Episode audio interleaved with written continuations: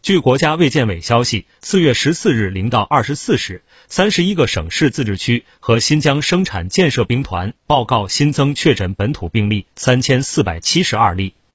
上海三千两百例，吉林一百七十四例，广东二十二例，浙江十七例，山西十例，福建十例，黑龙江七例，云南六例，山东五例，青海五例，陕西三例，北京两例，内蒙古两例，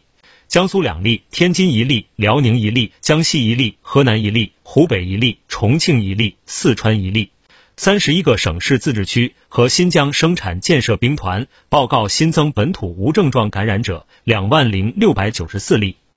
上海一万九千八百七十二例，吉林三百四十二例，广西一百三十六例，江苏四十九例，安徽四十七例，山西四十三例，湖北二十九例，河南二十五例，山东二十四例，河北二十三例，辽宁二十例，广东十九例，江西十八例，云南十六例，福建七例，浙江六例，青海六例，陕西四例，黑龙江三例，内蒙古两例，天津一例，海南一例，贵州一例。